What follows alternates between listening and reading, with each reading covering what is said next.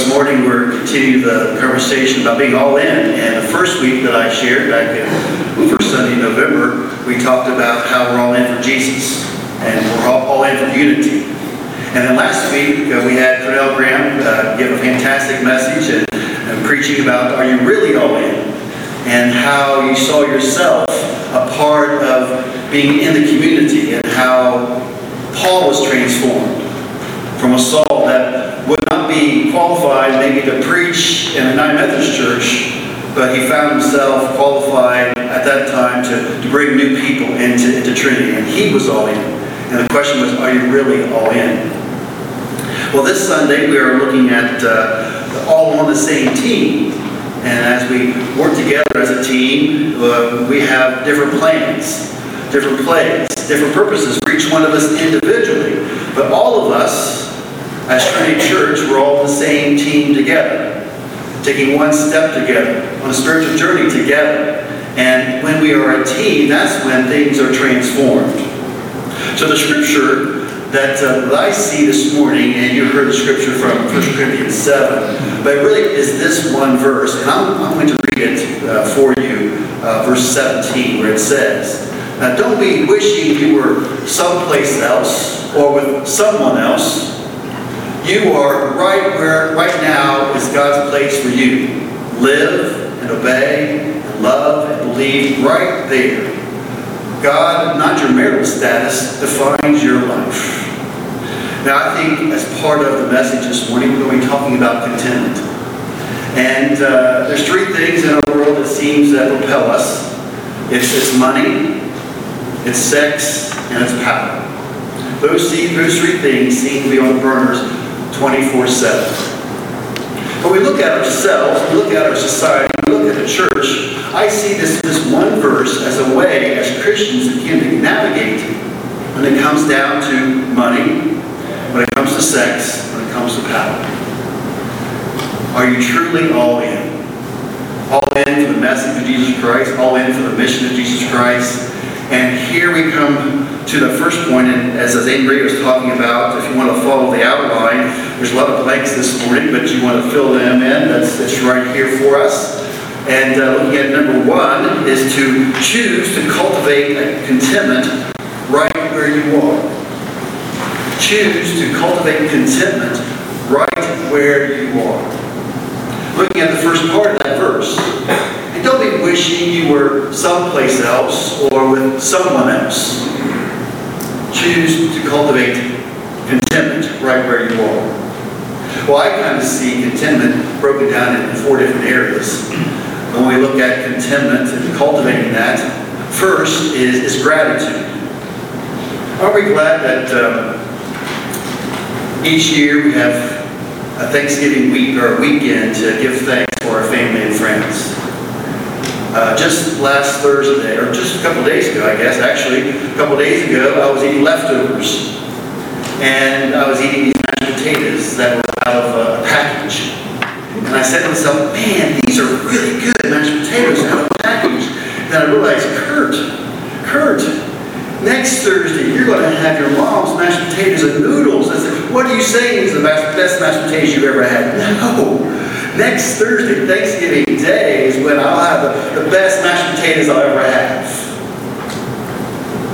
First and foremost, if we choose to cultivate contentment, gratitude, thankfulness that, of the blessings that God has given us. How has God blessed you? How can you give God thanks for that one thing, those things, the people in your lives? cultivating contentment is cultivating gratitude.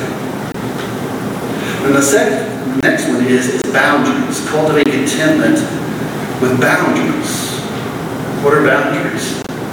Well, you've probably yesterday at some point or another passed through the living room while your, your spouse is watching a football game and there's boundaries as relates to the rules. There's boundaries of a football field. There's 100 yards and there's the boundaries of a field. That's how you play the game. Boundaries, rules. To cultivate contentment is living within the boundaries. The boundaries of life. Boundaries, if you're married, of marriage covenant. Boundaries of your economic income.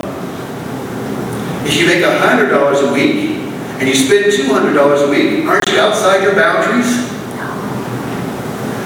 Cultivating boundaries, to me, is minimizing your wants. So when you cultivate contentment, you're minimizing your wants. Don't you love it like Christmas time a grandchild or a child or whatever, what do you want for Christmas? And they rattle off like 20 different things of what they want for Christmas? Well, Johnny, how, how about just picking one or two of what that might be? And then when you get our age, our kids ask us, Dad, what do you want for Christmas? Oh my gosh, I gotta think of something. What am I gonna think of? I asked my kids to give me for Christmas. And then I thought of it. Caribou coffee. I kind of like caribou coffee. But if you minimize your wants and you live within the boundaries, you have a grateful heart. Because you're always thinking about want this, want this, see that, see this. The boundaries are endless and you're never satisfied. Cultivating contentment is living within the boundaries of your human existence. The battle with this is, is the Christmas season. Just like, just right when uh, Halloween was over, Christmas started, right? In the stores. And all the different TV commercials about things to get for Christmas. And we chuckle times, we see how uh, the husband or the wife got a car for Christmas. I haven't met that person yet that got a car for Christmas. Maybe you know that person, but you have to find that person. Our society cultivates more wants. Consumerism as it relates to things. Money. Sex. Cultivating contentment also is patience. What if you just, what if you were just have, you would just have just a little more patience? Just a little more. A, a thumbnail full of patience. I bet you that'd go a long way. Patience with yourself. Patience with your spouse. Patience, patience in, in the, your work. People you live with, people you work with patience. We all need a little more patience. Our country needs a little more patience with one another. Patience cultivates contentment. Finally, finally, status. See, in 1 Corinthians 7, the big problem was sex marital status, single, not single, with prostitutes, status. And well, Paul, when he was writing, writing this, he knew he was getting himself in deep. And he kept on writing. He kept on writing. And Paul, fewer the words, the better. When it comes to marital status. Our culture today is consumed with sex. Consumed. That's why I titled you know, the first verse there. Don't be wishing you were someplace else or with someone else. There's something to say about your present, status, your place in life, be content right where you are and seeing the benefit of that.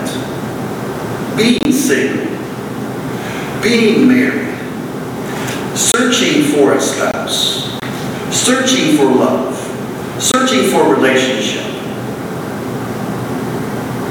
I know it's hard. It's very difficult when Every other commercial centers around that. But what if we were to cultivate contentment by being satisfied with our present status, our present place, our present relationship? I believe that would go a long way to cultivating contentment. Well, here's where it comes down to. Contentment doesn't come automatically. It's a process we learn one step at a time. Boy, I wish I was content as Pastor Kurt. You can't compare yourselves with others. God desires only for you to look at yourself, at your place, at your relationships, and be that one step to cultivate contentment, one step at a time. Well, I think we've learned this from Paul, Philippians 4. I have learned. So contentment is a learned behavior. It's not a gift of the Holy Spirit. It's not something that, that's given. Okay, now God says you have contentment. Paul says, I have learned the secret of being content in any and every situation, whether well-fed or hungry, whether living in plenty or in want.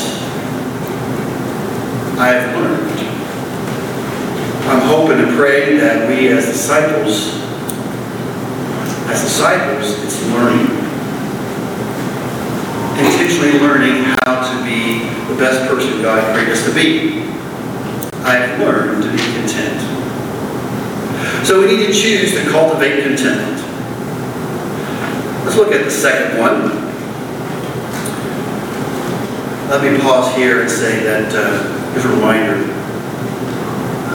We're all in this together. We're all on the spiritual journey together, one step at a time.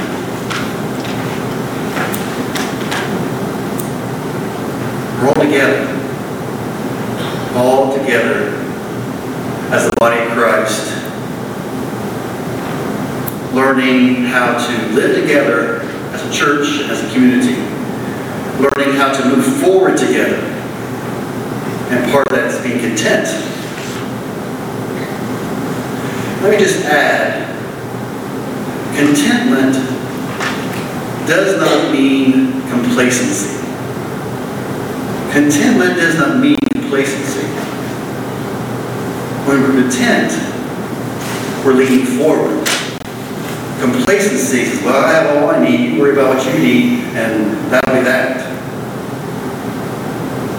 Contentment is moving forward together. Well, the second idea around uh, contentment is view your circumstances as God's place for you to flourish.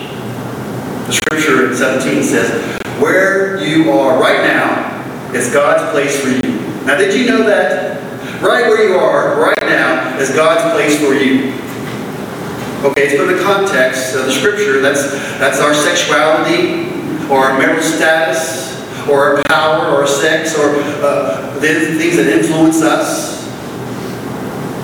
From a Christian perspective, where you are right now is God's place for you. Pastor Kurt, I'm in an awful place.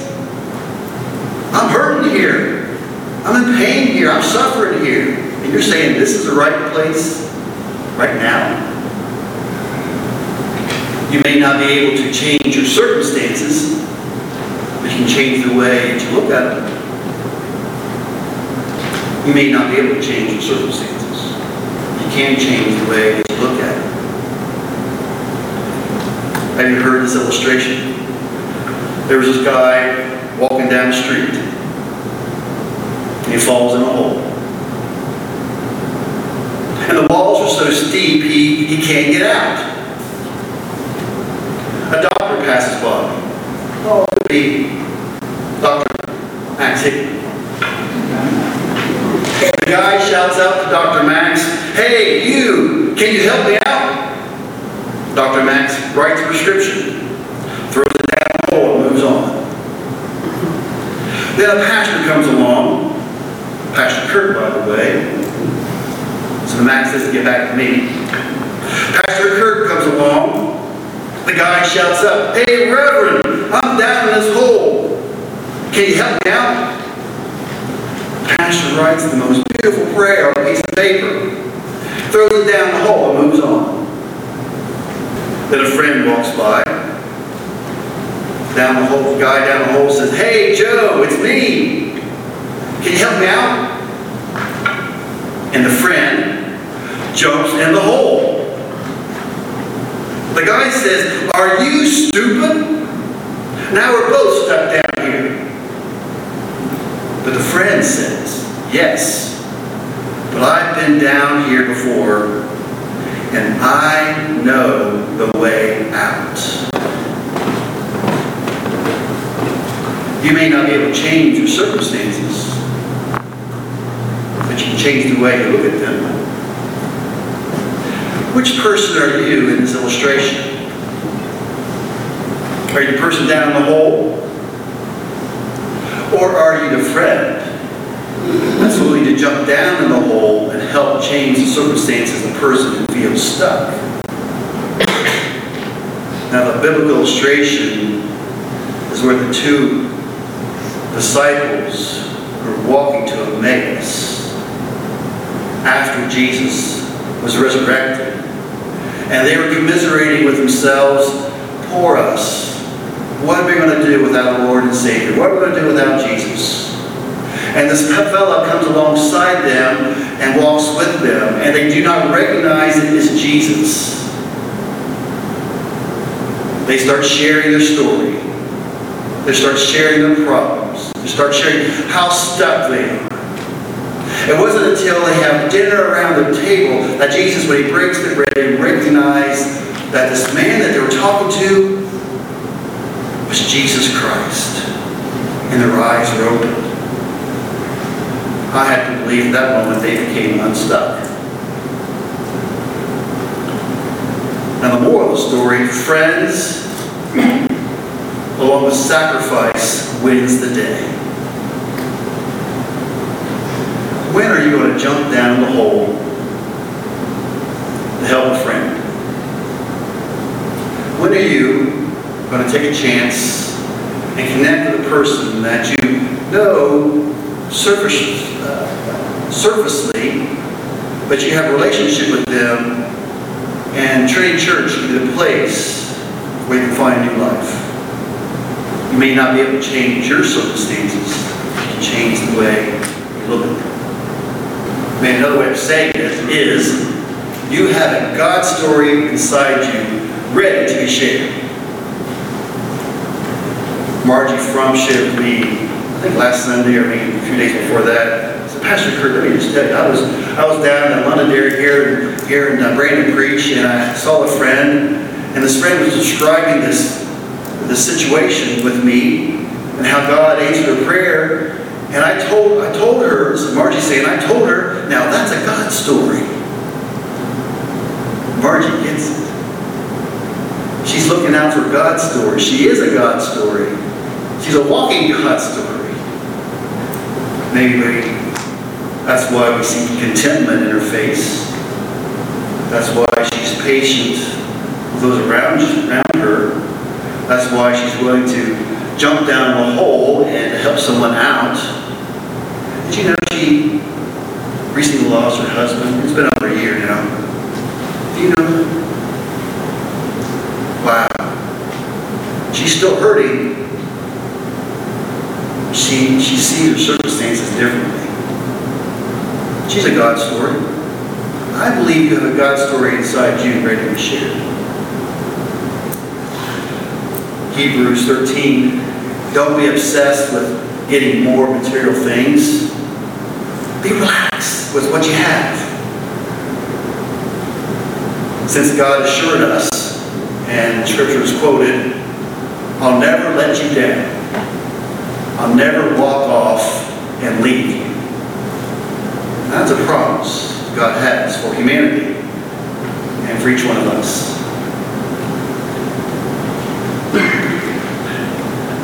We're all on this spiritual journey together. And we're going to take it one step at a time. It's contentment, not complacency. There's a place for questioning. But we need less and less unbelief when we're journeying together. There's a place for questioning, being inquisitive about the process. There needs to be less and less unbelief I believe, Lord, but help my unbelief. Third and final thought here is around, around contentment. Give the Lord your undivided attention for maximum impact. The last part of the verse says, live and obey and love and believe right there. God, not your marital status, defines your life.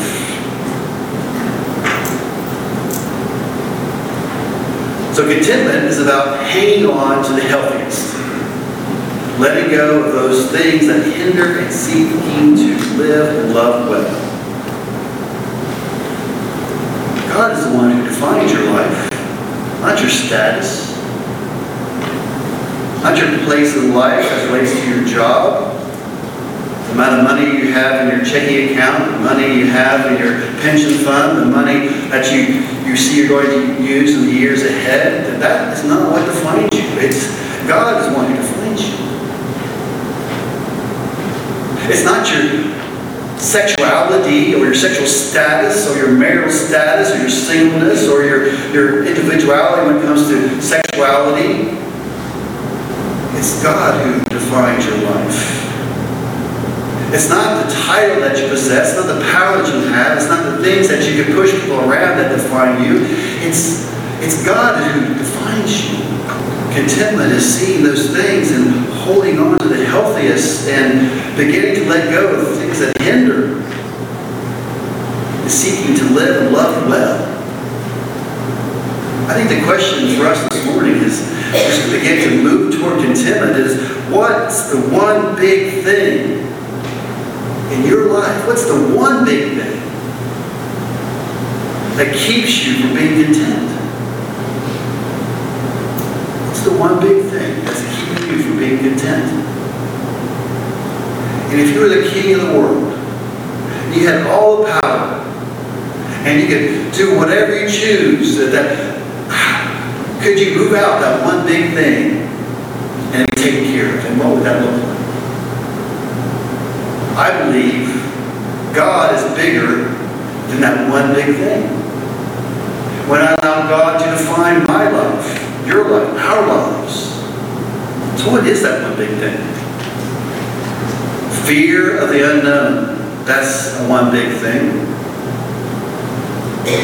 Voice of unbelief. That's a one big thing. No way of saying it's doubt.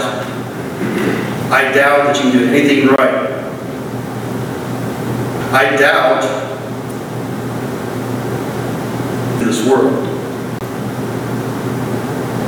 Maybe the one big thing is the feeling, that feeling of unforgiven sin. Maybe God's already forgiven you. God's already forgiven, but there's, you're still, God, did you really forgive me? Did you really forgive me? Unforgiven sin. Or the feeling that ah, God is bigger than one big thing. Here's where, here's where change happens, I believe. A season of contentment becomes a catalyst for maximum impact for the kingdom of God. When you begin to get at that sweet spot of contentment, when it comes to sex, when it comes to money, when it comes to power, when we have that season of contentment and we're content for that moment, that is a catalyst for maximum impact for God's kingdom. If that happens, just imagine the money that's freed up. Just imagine that when our sexuality, our, our mind's not consumed with sexuality, that, that it's freed up for other things. Imagine. Instead of getting ahead, getting the title, how we use that energy for maximum impact, for God's kingdom. You see where I'm going? You see where God's leading humanity? A devout life does bring wealth, but it's the rich simplicity of being yourself before God. Simply being yourself before God. Being yourself in your status, power, sex, money, living within the boundaries. We're all. We're all broken here. As broken people, we have a Savior that heals us. Let me just give you insight, uh, because I'm, I think I'm talking to the choir. Preaching the congregation knows that. But there are countless individuals out who have a hard time understanding how can I get, get through the next day? Because I'm suffering here. I need help.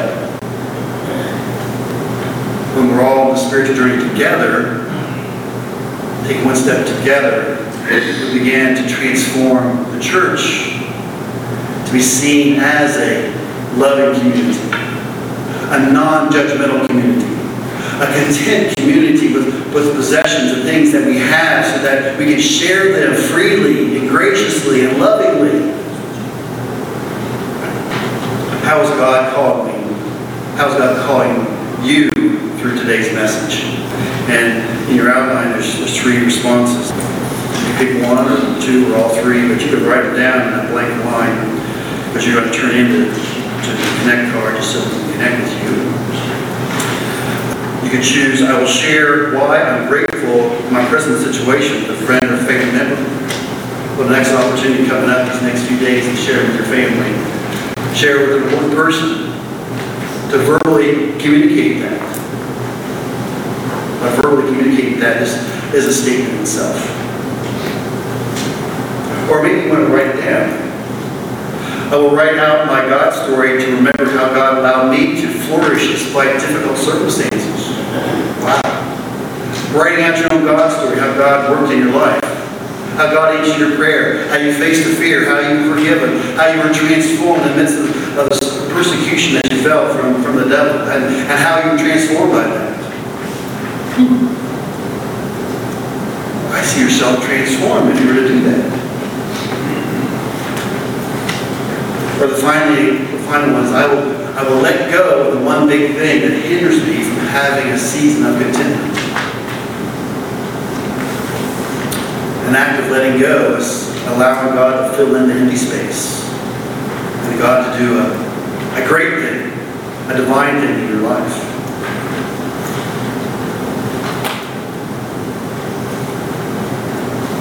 Well, let's pray before we pray because I feel like I need to get connected to you. I'm sorry. Let's pray. Dear God, we just ask that you would just allow your spirit to move and have your way among us. And we know that uh, you, will, you will work and you will have your will and your way uh, with us as we move forward. In Jesus' name.